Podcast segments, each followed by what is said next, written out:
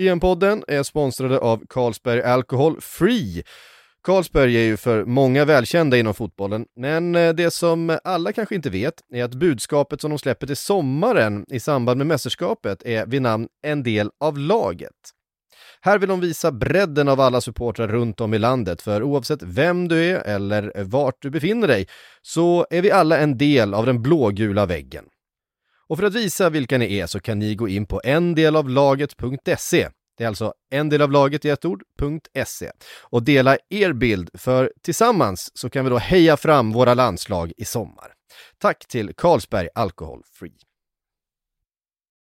Sportbladets EM-podd är sponsrade utav Mindler, Sveriges största psykologmottagning online.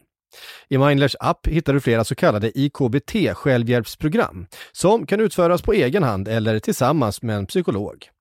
IKBT självhjälpsprogrammen är helt kostnadsfria program som görs online och baseras på kognitiv beteendeterapi.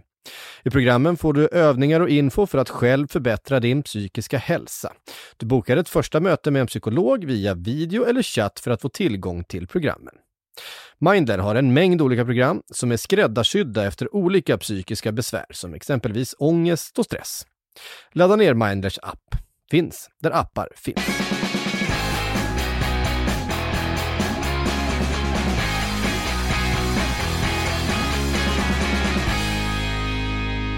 Hjärtligt välkomna säger vi då till Sportbladets EM-podd. Eh, välkomna säger vi till alla lyssnare men även till några tittare. Det här är en av de inspelningarna som faktiskt går ut som TVOD som det heter. Så att någon sitter och tittar på oss i någon av kamerorna som sitter på väggen här. Simon Bank och Makoto Asahara, välkomna hit. Vi ska prata om Sveriges grupp idag. Mm. Grupp E. Det kommer pratas mycket om det. Det är en sån här grupp som jag tror är EM, alla EM-poddar runt om i, i Europa som görs just nu hastar lite över den här tror jag. Eh, det är inte en jättespännande grupp om man inte då som vi mm. håller extra koll på Sverige. Eh, det får man ändå säga. Men vi får väl ändå börja där tänker jag. Med just Sverige som har spelat sina träningsmatcher.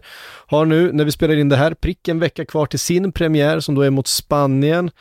Um, vad är det för, ja det är ju ett, land, ett landslag som också har fått lite eh, omkastade förutsättningar mot hur det såg ut för en månad sedan när Zlatan Ibrahimovic var eh, liksom den självklara eh, fixstjärnan för det här gänget. Eh, liknande en, en Lewandowski som vi kommer in på till Polen sen. Nu har vi ingen Zlatan, men vi har faktiskt några andra spännande spelare också. Ett ganska homogent eh, lag som ju faktiskt har en eh, VM-kvartsfinal i, i ryggen.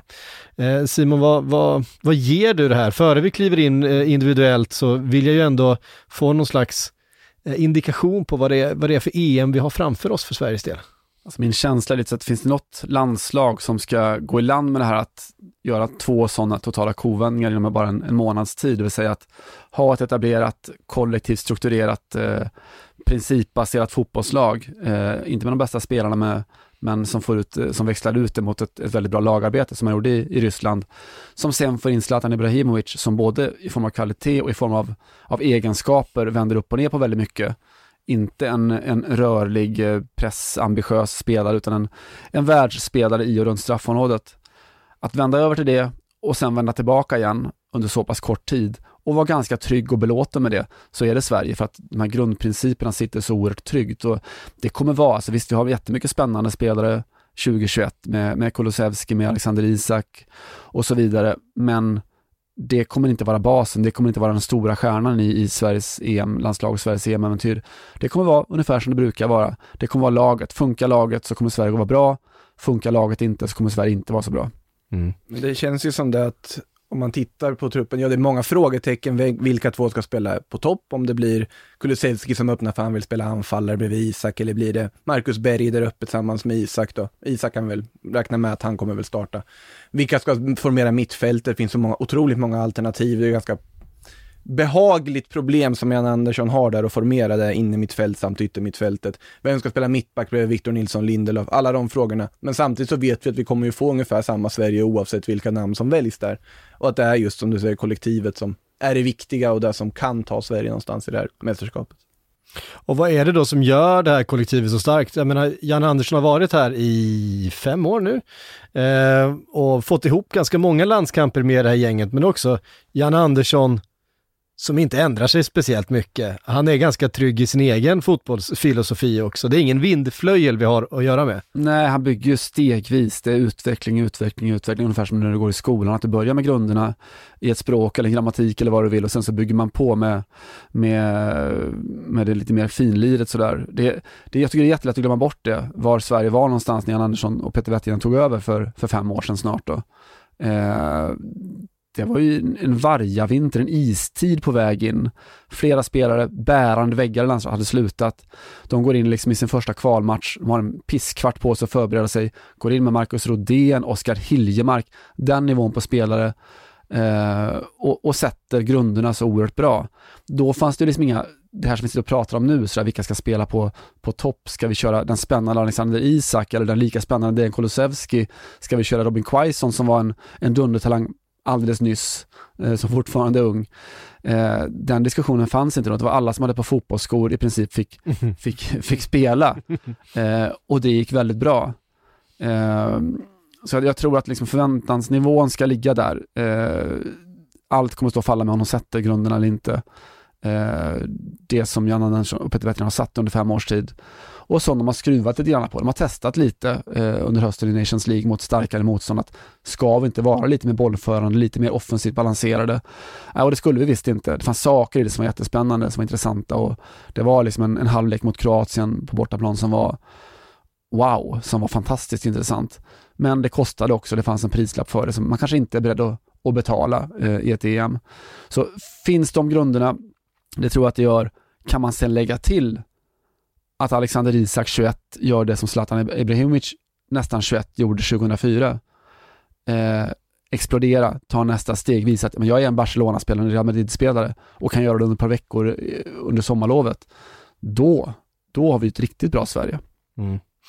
Du pratade med en av eh, så man säger, ändå säga, förgrundsfigurerna nu i det här landslaget, Albin Ekdal, eh, häromdagen, eh, för er som vill lyssna på den intervjun, du och Johanna Frundén under er eh, paroll Fotboll Radikal intervjuade Abbe, som vi säger nu för tiden då. Eh, det känns ändå, när man lyssnar på honom där, som att de i gruppen ändå tror på det här. Alltså, eh, går vi inte vidare från gruppen så är det ju liksom, då är det ett riktigt misslyckande. Nej, men en kvartsfinal ungefär som vi nådde i, i VM, det är liksom rimligt att förvänta sig.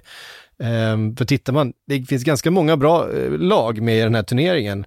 Ehm, det känns ändå som att de själva känner att vi, vi, vi kan det här och det, det kan bära rätt långt.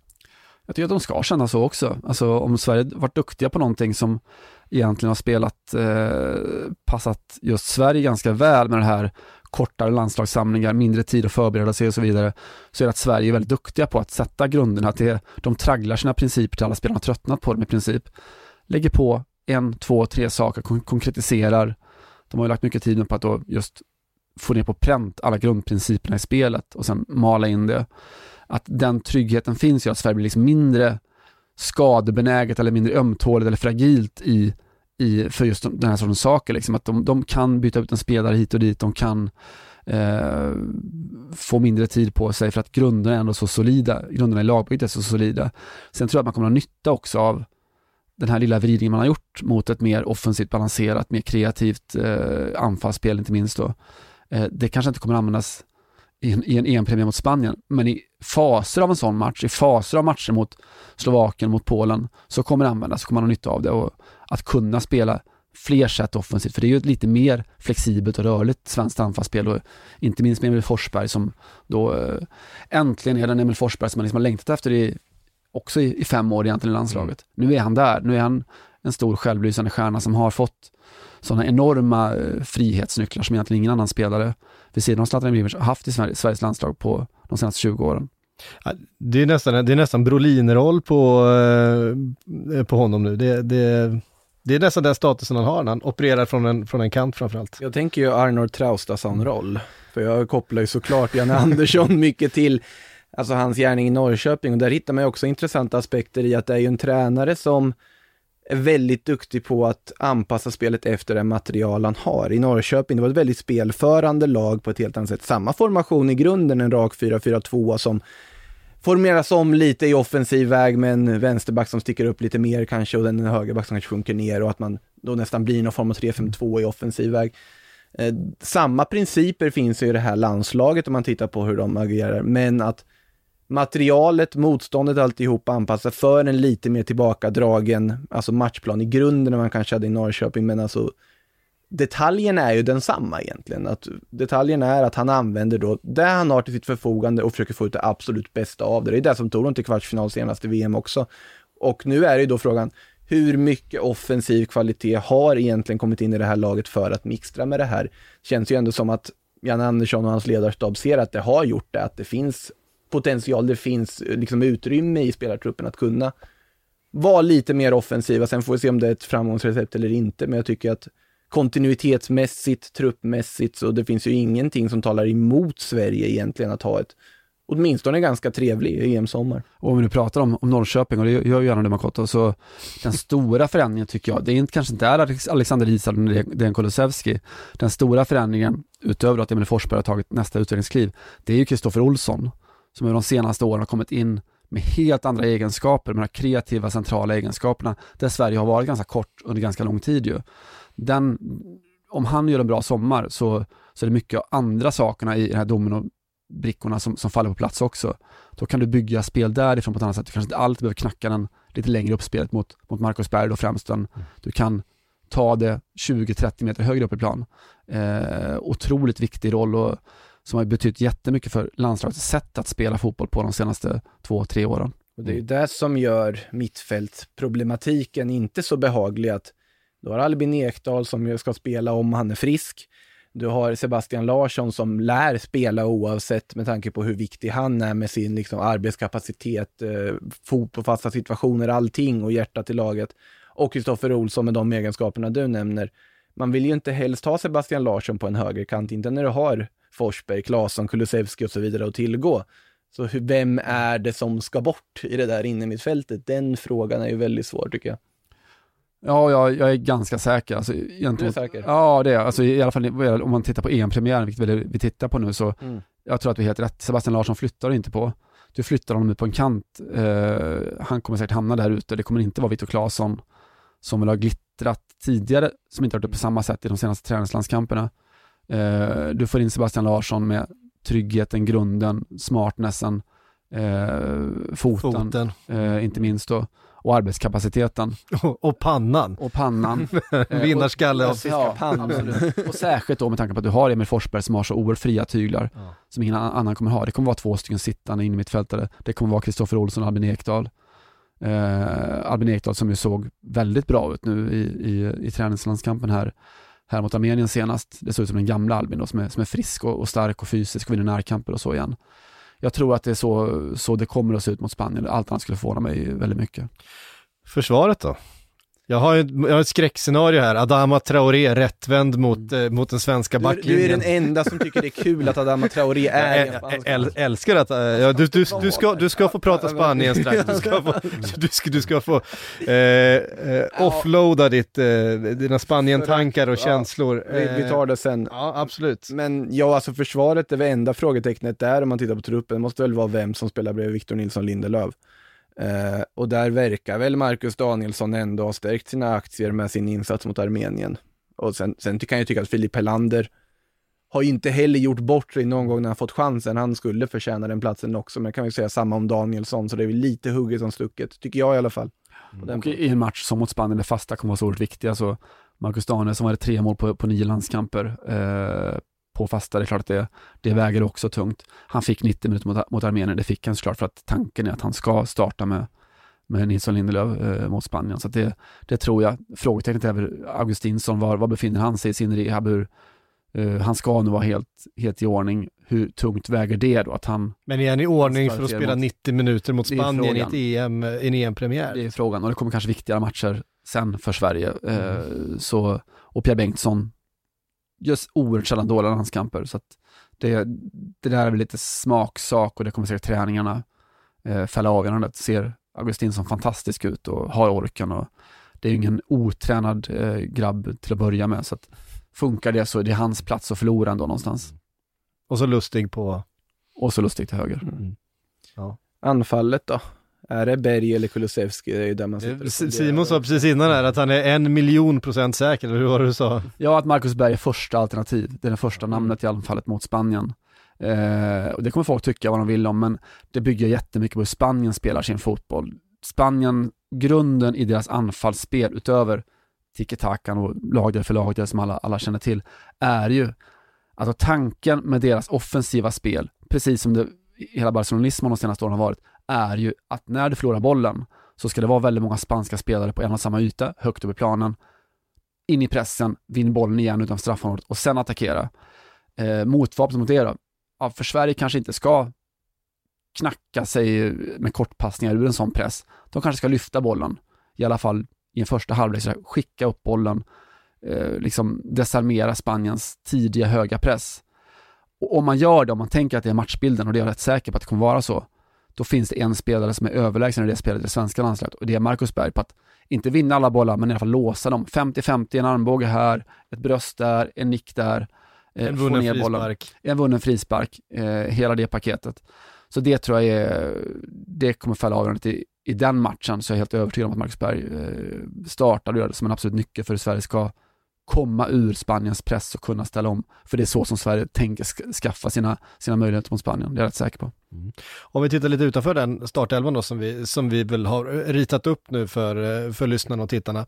Eh, vad har vi för jokrar där runt omkring? Men ett mästerskap avgörs ju ganska ofta av att någon kommer lite från en vänsterkant och växlar upp, jag menar, ja men igen då, Brolin 94, vi har haft några sådana exempel. Var, var hittar vi de eh, elementen i det här? Eh, nu säger att Marcus Berg startar, det innebär antagligen då Sebastian Larsson till höger, en Dejan Kulusevski på bänken till exempel, en Viktor Claesson. Ja, de, de två är ju såklart nycklar. De kommer väl säkert starta sina matcher också under en mästerskapsgång. Jag kan känna en spelare som Kulusevski, man pratar mycket om hans talang och att eh, hans poängsinne och så vidare och hur han tidigt gjorde mål i landslagströjan och offensiva egenskaper. Men jag tycker hans styrkan hos Dejan Kulusevski, alltså, som imponerar på mig, det är ju arbetskapaciteten. Att han är en otroligt laglojal spelare. Han är en spelare som passar perfekt i ett Janne Andersson-system egentligen. Att tar otroligt mycket defensivt ansvar. I Juventus, både på gott och ont, på att han liksom blir nerplockad och ska agera städhjälp åt Cristiano Ronaldo stundtals men det, där är en spelare som jag tror skulle göra nytta också i en startelva mot Spanien, men sen blir det väl antagligen Sebastian Larsson till höger där ändå. Men jag tror att hans defensiva egenskaper ska inte underskattas, hans pressspel, hans liksom förmåga att jobba över hela planen och lösa situationer på smarta sätt. Det finns ju mycket som talar för att det skulle vara ett bra val, men oavsett är han ju en, en väldigt bra tillgång att ha om det så är från startelvan eller från bänken. Annars tänker väl jag spontant att direkt på Ken Sema. Att där har du en spelare som du kan byta in för att verkligen förändra en matchbild med hans förmåga en mot en, styrka, snabbhet, teknik, allt det och liksom en renodlad ytter på ett sånt sätt som du inte riktigt har på någon annan, liksom, ingen annan spelare i landslaget är ju en renodlad ytter på så vis som Sema, han är ju verkligen den klassiska yttern. Eh, så att där finns ju något som du kan ändra matchbilder med. Mm, det finns mycket sånt. Alltså det är ja, det som, är, det är lite roligt med det här laget. Alltså jag tycker att det är jättesvårt att, att pinpointa och slå fast vem som är den andra forwarden just mot Spanien. Det finns argument för Quaison som inspelar med Berg eh, och som lägger oerhört mycket arbete. Det finns absolut argument, vi såg allihopa mot Armenien i första halvlek, för Dejan Kulusevski, det som han kåtat inne på med arbetskapaciteten. Han är en tvåvägsspelare, han är oerhört duktig på att kombinera, felvänd som en tia, han kan också in och avsluta saker. Eh, det finns såklart talang, eh, talangargumenten för Alexander Isak som är den, har den potentiellt största högsta nivån av alla spelare i, i, i Sveriges anfall, eh, såklart. Och sen, alltså den här sista kvarten inhoppet från Jordan Larsson ser man fram emot.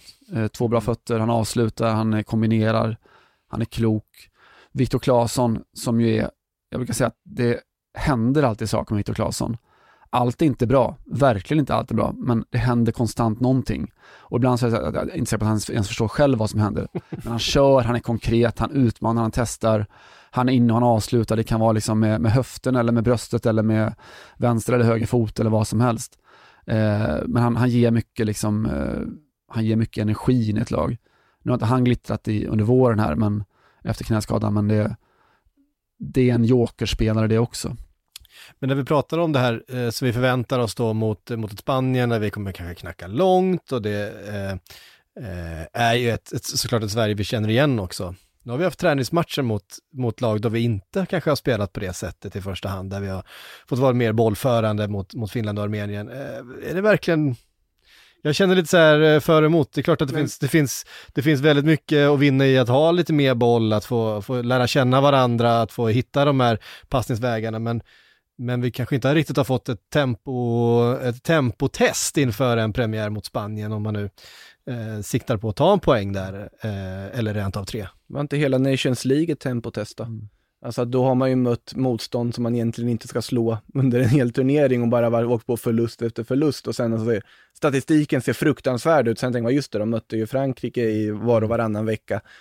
Där vet man ju, man har ju ett recept för att hantera den typen av matcher. Då är det ju snarare att man ska fokusera på att det är ju Polen-Slovakien-matchen, att man verkligen ska kunna visa och styra sådana matcher. Framförallt mot Slovakien som är betydligt mycket sämre tycker jag på pappret än de tre övriga lagen i den här gruppen.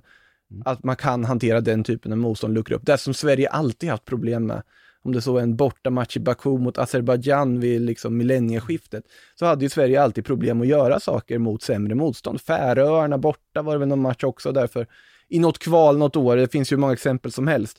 Men det är ju det att kunna dominera matcher som man förväntas dominera. Det här med att inte dominera matchbilder och ändå göra bra insatser och bra resultat, det kan Sverige. Då är det snarare att finslipa på när du möter sämre motstånd. Och ur den aspekten är det logiskt att man matchar mot lag som Finland och Armenien, tycker jag. Mm. Nej, men Sverige har ju haft, det har ju varit styrkan under Jan Anderssons epok, att de har haft, alltså under Hamrén kunde det vara så att det var 6-0 mot San Marino, jag höftar här nu, eh, var liksom inga problem, men det kanske blev svårare när de mötte Holland borta. Eh, och Jan, Jan Andersson sa att båda bitarna funkat. Du kan utmana Frankrike, du kan utmana många av de stora nationerna, men du kör också över Malta eh, eller så.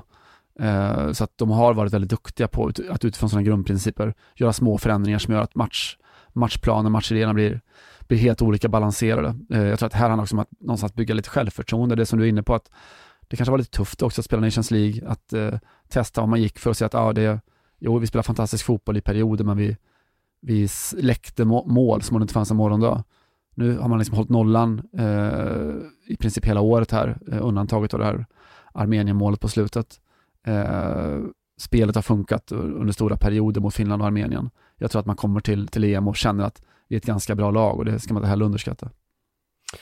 Eh, då lämnar vi Sverige där, tänker jag. För det finns tre lag kvar i den här gruppen som vi ska prata om, nämligen de tre motståndarna som Sverige ställs emot de här närmsta veckorna. Vi tar oss till Slovakien och så sparar vi då eh, din, eh, din, din för, ditt förväntade... stora förväntningar på den här ranten. Ja, vi har sett fram emot den här länge nu. Men jag har ju smugit in det i varenda annan podd vi har gjort, och liksom lite subtilt bara varit irriterad på den här uttagningen, men jag får väl dra hela det. Eh, det, det, det grundar sig alltså i att det är noll Real Madrid. Nej, det grundar spelare. I... Nej, viktig poäng att det grundar sig att det är nio La Liga-spelare. Ja. Det är vad det grundar sig eh, vi tar oss till Slovakien nu. Ett, eh,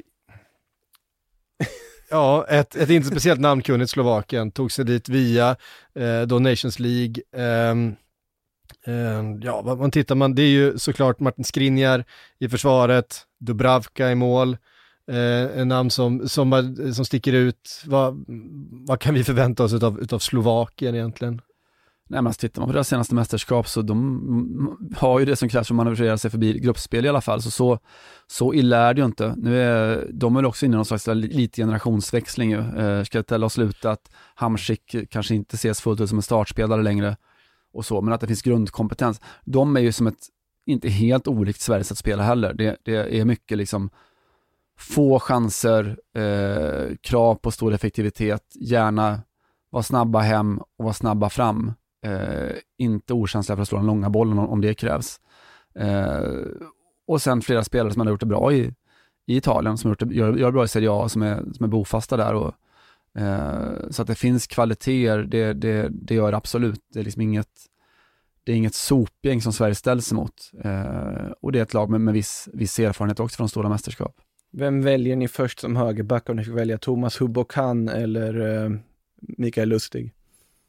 Ja, det... Hubokan är väl vänster kanske va? Ja, men Karik så... i sånt fall då. Det är ungefär samma sak. Men... Ja, och det är från, det är från vad, vad vi har Mikael Lustig 20, 2021, eh, mer än någonting annat. Det är väl ungefär på Thomas ja. Hubokan-nivå ja. kan man väl tänka ja. sig. Det är, ju, det är ju veteraner blandat med lite yngre förmågor, men alltså när jag tittar på pappret, ja Milan Skriniar sticker ju Mm. ut Mm. i det här laget såklart och han kommer ju bära ett enormt tungt lass som mittlås. Sa jag Martin Skriniar innan? Jag, jag Det sa du, men jag lät, Det jag, det lät, var Martin Skertel i, i, i mitt huvud. jag förstår Eh, varför, du gillar Martin Skertel så det, det är inget konstigt, men jag lät det vara där. Annars så, så truppmässigt, jag tycker det är det svagaste laget på pappret i, i gruppen utan tvekan. Jag har väldigt svårt att se att de faktiskt ska kunna ens nå en tredje plats i den här gruppen. Då ska det till att något av de tre andra lagen floppar, helt enkelt. Vilket ju finns chans att de gör också. Spanien har gjort det. Spanien kan göra det. Polen kan mycket väl Ja. göra det också. Sverige, kan, ja, Sverige, Sverige är nog det lag jag minst ser en flopp hos i den här gruppen, det måste jag ändå säga. Eh, bara det är ju ett styrkebesked i sig. Men Slovakien annars, ja, Marek är där, men han är väl lite skadad och inte liksom, det är inte samma Marek Hamsik. Det, det har vi ju pratat om ganska länge när vi har bevakat den allsvenska våren här också. Och truppen i sig, vem ska göra målen? Det är också en fråga. Bozenic Mm. känns inte riktigt som den kanske mest spännande anfallaren att tillgå direkt. Doris, samma sak. Jag har svårt att gå igång på det här laget när jag tittar på det, så kan vi säga i alla fall. Det är inte så jättespännande. Det är väl skönt att Dubravka fick lite matcher här innan mästerskapet i alla fall och har någon form av form och inte bara suttit och beskådat Darlow från bänken i Newcastle liksom en, en hel säsong. Och Dubravka som ju kan göra tokmatcher också. Ja, Han Eh, kan, och- han kan spika igen han kan spika igen, Ja, eh, det, utan tvekan. Så han blir också viktig. Ja. Ehm, ja, men det är ju ändå att Slovakien slog Ryssland här i VM-kval eh, tidigare i våras. Det är, inte snut, det är inte snutet i näsan heller. Nej, jag för mig att de har också kört över Tyskland också någon gång. Eh, Har inte alla lag kört över. Jogi Lööfs Tyskland Eh. de senaste åren. Så nej, det, det, det ska inte räknas bort. Jag tror att en nyckel för Sverige blir att, att styra bort skrivningar, framförallt liksom uppspelsfasen sådär, för att resten av backlinjen har inte alls samma liksom, bollförande kapacitet som, som skrivningar har.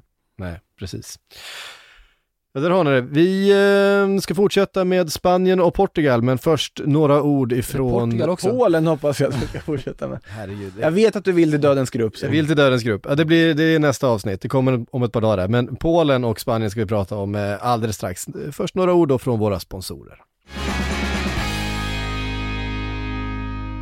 Sportbladets EM-podd är såklart sponsrad utav Unibet och för att eh, ta hand om det här med eh, de riktigt fräna spelen så har vi med Steven Lee Holmdahl från Sportbladet Spel ska jag säga. Välkommen Steven Lee. Tack och bock. Eh, vad har du då hittat för mustiga spel åt oss den här veckan? Och ja, det, alltså, det var nästan så att det skulle ta slut på spel här. Jag får, fått gräva på djupet. Men eh, vi kan väl börja då. I Sveriges eh, premiär mot Spanien så har jag lyft fram en wingcast-variant där jag spelar att Pau Torres gör mål för Spanien och att matchen slutar oavgjort och vi får 51 Mhm. gånger pengarna. Oj! Eh, Det är väl lite sådär att eh, jag tycker att Spanien är lite överskattat. Man vet inte riktigt var de, var de står någonstans. Eh, Sverige har, jag tror de har ganska bra möjlighet där att överraska, men de kan få svårt att stå emot Pau Torres på fasta situationer. Ruggigt stark på huvudet. Mm. eh, kryss där tar vi gärna. Har du något mer? Eh, Då hoppar vi över till, vi kör ett litet specialspel i Ungern mot Portugal. Eh, Där Portugal, de ser ju det där som en måste-match då med tanke på att det väntar sen då Frankrike och eh, Tyskland.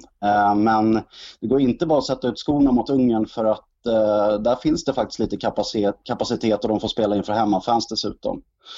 Eh, så jag har spelat där, eh, det blir som en liten specialvariant där man får leta lite på Unibet. Men det är Adam Shalai och Cristiano Ronaldo gör mål. Och sen ska det kombineras med Attila Shalai och Ruben Diaz så att de får gula kort båda två. Och där är ett slutoddset på 76 gånger pengarna. Det blir en liten tv-peng sådär bara för att höja spänningen lite. Men jag tycker inte att det är helt omöjligt när det är båda lagens straffskyttar är framme och båda lagens eh, försvarsgeneraler som båda vill trycka till lite i premiären kan det nog bli lite gula kort där också. Ja, härligt. Och alla de här spelen hittar ni såklart på unibet.se. Och glöm inte att du måste vara 18 år för att spela. Och är det så att eh, du eller någon i din närhet spelar lite för mycket, gå in och kolla på spelpaus.se för att eh, pausa ditt spelande. Och besök stödlinjen.se för att läsa mer om spelberoende. Då hörni, då har vi kommit fram till Spanien, ett lag som eh, såklart har dominerat ju. Om man tittar på de senaste 15 åren i, i världsfotbollen så är väl det allra mest framgångsrika landslaget Eh, men som inte är där de kanske en gång var. Och det är eh, en, ett Spanien med minst sagt kontroversiell laguttagning, Makoto. Ja, Du har gnisslat över det här i två veckor nu. Ja, och det är väl för att och man har haft det lite på känn med Luis Enrique, att det är nästan som att tro att han inte tittar på den inhemska ligan. Alltså såklart, han gör det, självfallet, men det är den känslan att han övervärderar spelare som har Premier League-erfarenhet och annat före väldigt duktiga tongivande spelare i La Liga. Eh, man kan ha åsikter om man borde ha chansat med Sergio Ramos, till, med tanke på hur viktig han är. Eh, men det kan man ju, det finns ju både för och nackdelar där man kan förstå att han väljer beslutet att inte ta med en otränad Ramos, även om jag personligen tycker att det är idioti. Eh, så kan man ändå på något sätt se logiken i det. Men när man börjar titta på truppen och titta på vilka som är hemma, man tar ut spelare som Diego Llorente har inte gjort många glada i Leeds. Erik Garcia har knappt spelat fotboll i Manchester City när han väntar på sin Barcelona-övergång. Adama Traoré må liksom vara var en av Psyks favoritspelare, men han har inte varit bra i år på något sätt. Nej, kan man Pablo. Sarabia, har jag glömt fortfarande spela i PSG. Ja. Och då har du spelare som Sergio Canales, Jesus Navas, Iago Aspas, Mikel Merino kan man väl till och med slänga in i den mixen också, varit strålande i Real Sociedad.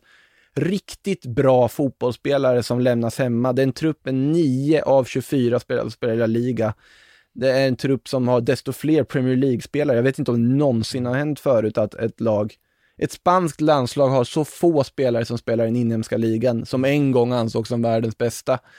Det är noll Real Madrid-spelare som du nämnde tidigare också. Och det är, bara det är ju första Ja, det- gången någonsin första- som det ja, händer. De Alltså, har ju är ju... byggt på samma sätt som, som Tyskland i modern tid har byggt väldigt mycket på den här blocken som man pratar om, att det är BVB, det är Dortmund-spelare å ena sidan, det är Bayern München-spelare å andra sidan. Så har ju Spanien byggt väldigt mycket på, såklart, på Real Madrid-spelare och på, på Barcelona-spelare. Eh, Luis Enrique, det är inte första gången som han gör speciella laguttagningar eller trupputtagningar. Han har en väldigt, väldigt tydlig idé om hur han, hur han vill spela sin fotboll. Och den grunden, det är ju det är I det stora hela så är det ju en Barcelona-baserad fotboll. Det är inte en stor skillnad. Liksom det, du har din fyrbackslinje, du har mittbackarna som går brett isär, ytterbackarna lite upp och sen spelar du upp lagdel för lagdel för lagdel. Eh, står upp tälten framför offensivt straffområde, tar avslut från 20, 25, 30 meter igen och igen och igen och igen och igen. Eh, de här som, som räknar expected goals konstaterar att Spanien är nästan unika i att de tar så många avslut med så låga expected goals-faktorer. Eh, för att något mål går in. Det är, inte, det är inte lag som spelar sig fram till de öppna lägena och sen så sätter man tre utan du tar dig fram till 30 lägen på en match och sen hoppas du att två av dem går in ungefär. Eh, och då, du hamnar också någonstans så att det krävs att du har den här enorma kapaciteten, för de flesta lagen blir ju tillbakapressade av Spanien. De flesta lagen hamnar i ett lågt försvarsspel eh, och då krävs det att du har oerhört skickliga spelare där framme. Finns de här? Nej, inte riktigt på det sättet. Morata har kvalitet, men kanske inte de kvaliteterna. Pau Torres, är, det är väl någon som jag tycker är självskriven i en uh, trupp, men jag är väl lite bias på spanska ligaspelare också. Men, och Gerard Moreno tycker jag väl ska starta före Morata i grunden, men där, där fattar jag att det, det är hugget som stucket. Och Luis Och Moreno kan spela på fler positioner Jag också. tänker- Ja, Han- exakt. Matcher. Förlåt. Ja. Ferran Torres. Ferran Torres. Mm. Ferran Torres. Ja just det, Ferran ja. Det, är- det är ju egentligen nyckeln i det här laget skulle jag säga. Ferran Torres har ju, alltså sättet han har tagit sig an City-utmaningen har ju varit otroligt imponerande verkligen, men då, Efter en tuff säsong också. Det var ju sådär superbra, inte alls bra och sen har han fått jättemycket beröm för att just som du säger, hur han har tagit sig an det och kommit tillbaka på något Ja. vis. och det är ingen lätt situation att komma från som stjärnskott från Valencia för en billig peng och Valencia-fans som är arga på honom och det är liksom ganska stökig övergång där när han gick för ganska billig summa från Valencia till City då. Inte kanske direkt självskriven i elvan, fått kämpa sig in och ändå gjort det under Guardiola. Han har ju däremot i landslagströjan sett väldigt bra ut och eh, kommer nog få dra ett mycket större lass än man kanske kunde förväntat sig för några år sedan i det här laget. Morata på topp har ju Luis Enriques orubbliga förtroende verkligen där framme. Är han Spaniens Giroud lite grann? Ja, det, det, är, ja men det är Spaniens Giroud verkligen. För att, men samtidigt också en spelare som av någon oförklarlig anledning fortfarande drar enorma transfersummor från olika klubbar. Att Mm. Juventus köpte tillbaka honom för den summan de gjorde är ju minst sagt anmärkningsvärt. Sen, ja han gör sina mål ibland men tycker fortfarande att när Real Madrid sålde honom för 80 miljoner euro till Chelsea så var det ju bara ta pengarna och spring i princip. Eh, Så bra är han inte. Dani Olmo, visst han har ju Barcelona-DNA och Mm. Duktig med boll och så vidare och teknisk och typiskt spansk, men är han alltså bra nog att liksom starta ett spanskt landslag. Du har ju Sabal som ett alternativ där också som jag väl håller lite högre personligen i alla fall. Men det är ett ganska uddlöst lag. Alltså om man tittar på, för att vara Spanien är det på pappret ett ganska uddlöst lag de skickar i år. Ofärdigt liksom, så är det. De är ja. inne i en, en generationsväxel. Visst, Busquets är väl kvar och sådär. Men att det, det, det kommer det här gänget som är några år yngre och hur många av dem ser man som, som bärande liksom på tio års sikt? Pau Torres naturligtvis kommer vara mittback i Spanien. Han kan liksom ha en Sergio Ramos-karriär i princip. Eh, men av de andra, inte jättemånga tycker jag, som man ser så här helt självklara, som man gjorde när hela Barcelona och Real Madrid-generationen slog igenom. Man såg att här har vi laget, de kommer spela i VM eh, 2010, de kommer förmodligen spela i VM 2018 också. Jag tycker inte att det är likadant med Spanien nu. De är inte helt färdiga än som, som fotbollslag. Sen alltså att högsta nivån kommer finnas och att de kommer kunna göra fantastiska matcher och att de kan slå Sverige med 5-0 om, om, om vinden ligger rätt. Självklart, men jag tycker inte att de är en av de stora favoriterna och, och, och springa hem med en EM-pokal. Jag har svårt att se. Men där är väl ett problem också att de som förväntades ta över och vara bärande idag inte har lyft. Mm. Jag tänker då kanske specifikt på Isco, Marco mm. Asensio, två spelare som man tänkte att de här kommer att bära det spanska landslaget. De har ju totalt stagnerat i utveckling. Det är ju helt självfallet varför de inte är med i en trupp. Och det är ju ett problem att då har du, ja, han fått titta på åt andra håll för att du inte har liksom fått den utvecklingen du vill på de spelare som förväntades bära laget. Sen kan man ändå ställa sig frågan till vissa spelare varför de får återigen en chans. Typ Pablo Sarabia i en trupp kan jag inte förstå överhuvudtaget. Pablo Sarabia har man ju undrat lite grann vad, vad han egentligen är bra alltså, på. Han, han, är bra, han är en bra ytter, han är en bra mittfältare, han kan göra sin gubbe, han kan slå en passning och ha en okej okay, poängfot, men det borde inte räcka. Det borde inte räcka för att ta en, en plats i en trupp med tanke på de andra alternativ som finns tillgängliga på hemmaplan då, tänker jag. Eh, det är också ett Spanien som har drabbats av lite sjukdom. Mm. Hur, eh, det är Sergio Busquets som har konstaterats eh, coronapositiv. Jag vet inte hur sjuk han är, men eh, bara att han har testat positivt. Vad, eh, vad betyder det för deras uppladdning och hur, hur kommer, vad kommer det få betydelse inför eh, premiären mot Sverige, tror ni? De skickar ju U21-truppen till att möta Litauen här nu. Blir det inget nödlandslag som man som La Liga-vurmare hoppades lite på att det skulle bli en repris på norska nödlandslaget när de kallade in folk. Att nu kommer grabbarna som man ville se, nu kommer Jesus och Navas och Aspas och alla på ett flyg här och, och ska visa det riktiga Spanien höll jag på att säga. Men det blir ju U21-grabbarna istället där med yngre förmågor som sannolikt inte hade varit aktuella för en a Fortfarande bra, bra spelare där med spelare som Cucurella, Beltran och, och så vidare som, som är med i den truppen. Men eh, Ja, det beror ju helt på vad det får för effekt, för det har ju med liksom isolering och så vidare. Sergio Busquets kan man väl nästan räkna bort från en premiär om inte han testar negativt snabbare. Det är ju mycket olika bud åt olika håll där just nu. Och det är ju skillnaden mellan Italien och Spanien, att Italien mår ju bara bra av att ha en kris tätt mot mästerskap.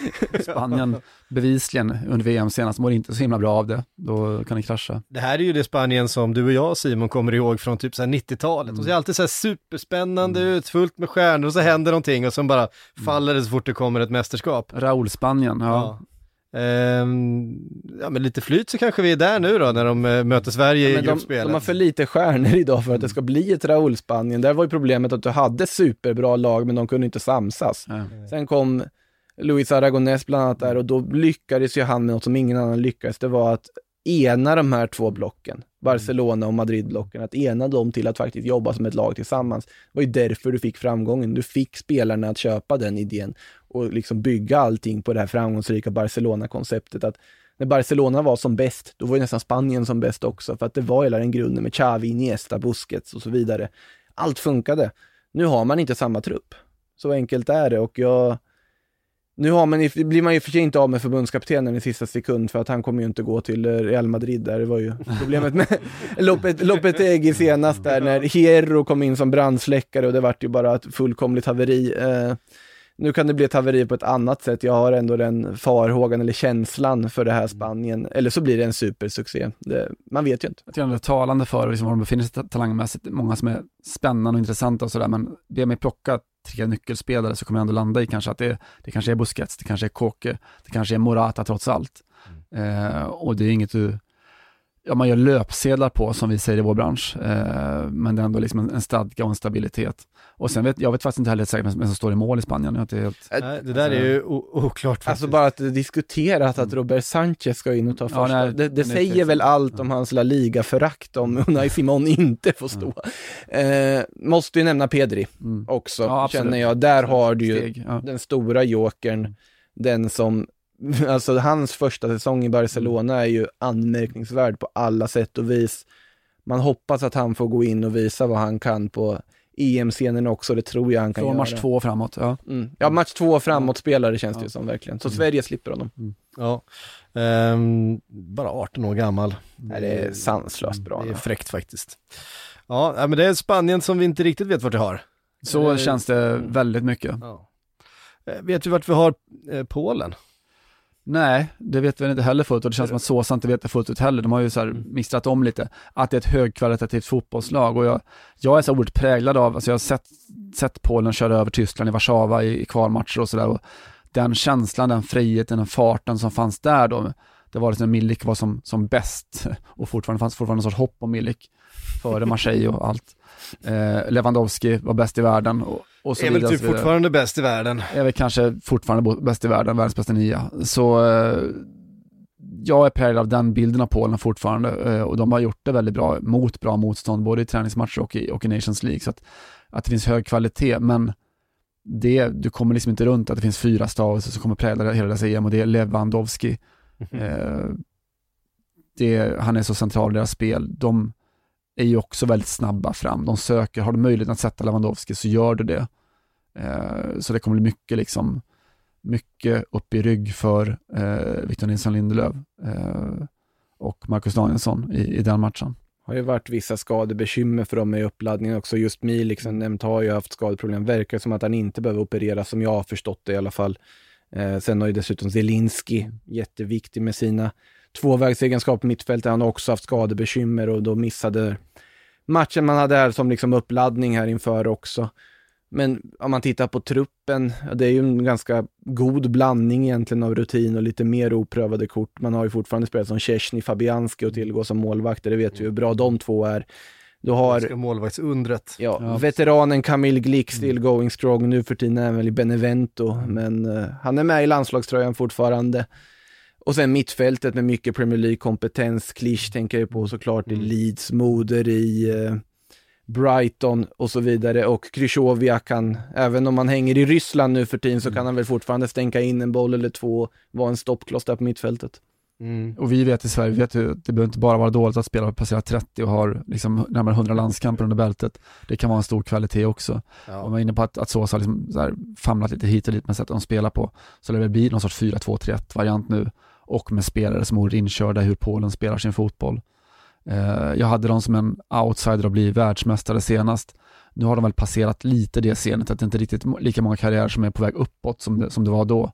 Men att grundkapaciteten är hög och att de väl är andrahandsfavorit kanske i Sveriges grupp, det, det tycker jag känns, känns sunt och vettigt.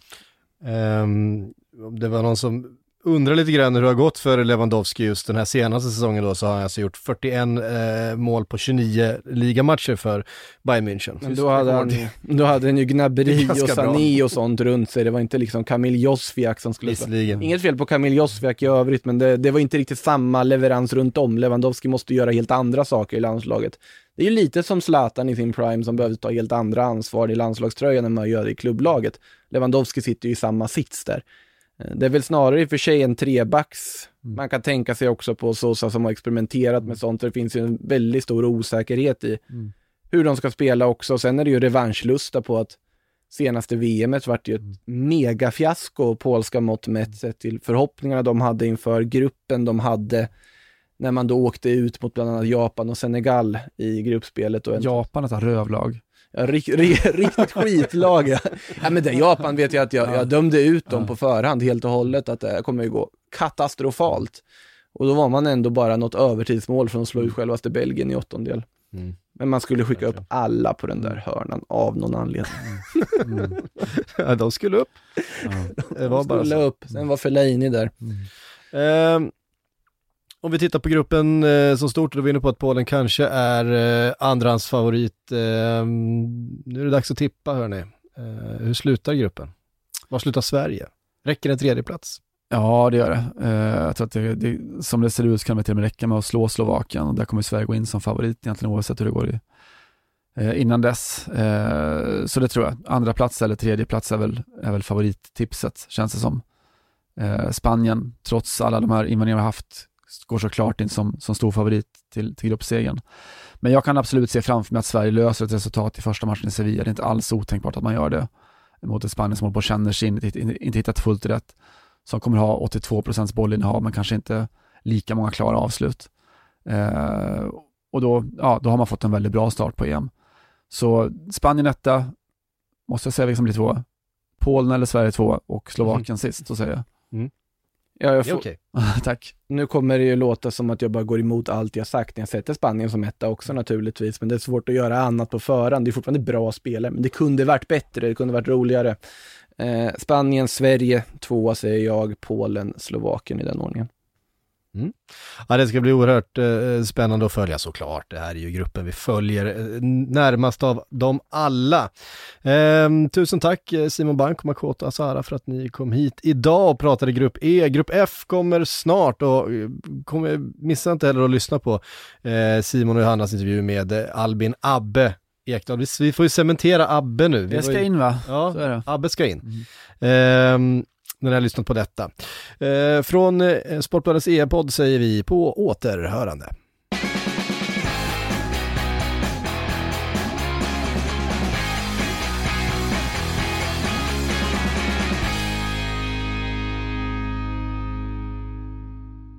Du har lyssnat på en podcast från Aftonbladet. Ansvarig utgivare är Lena K Samuelsson.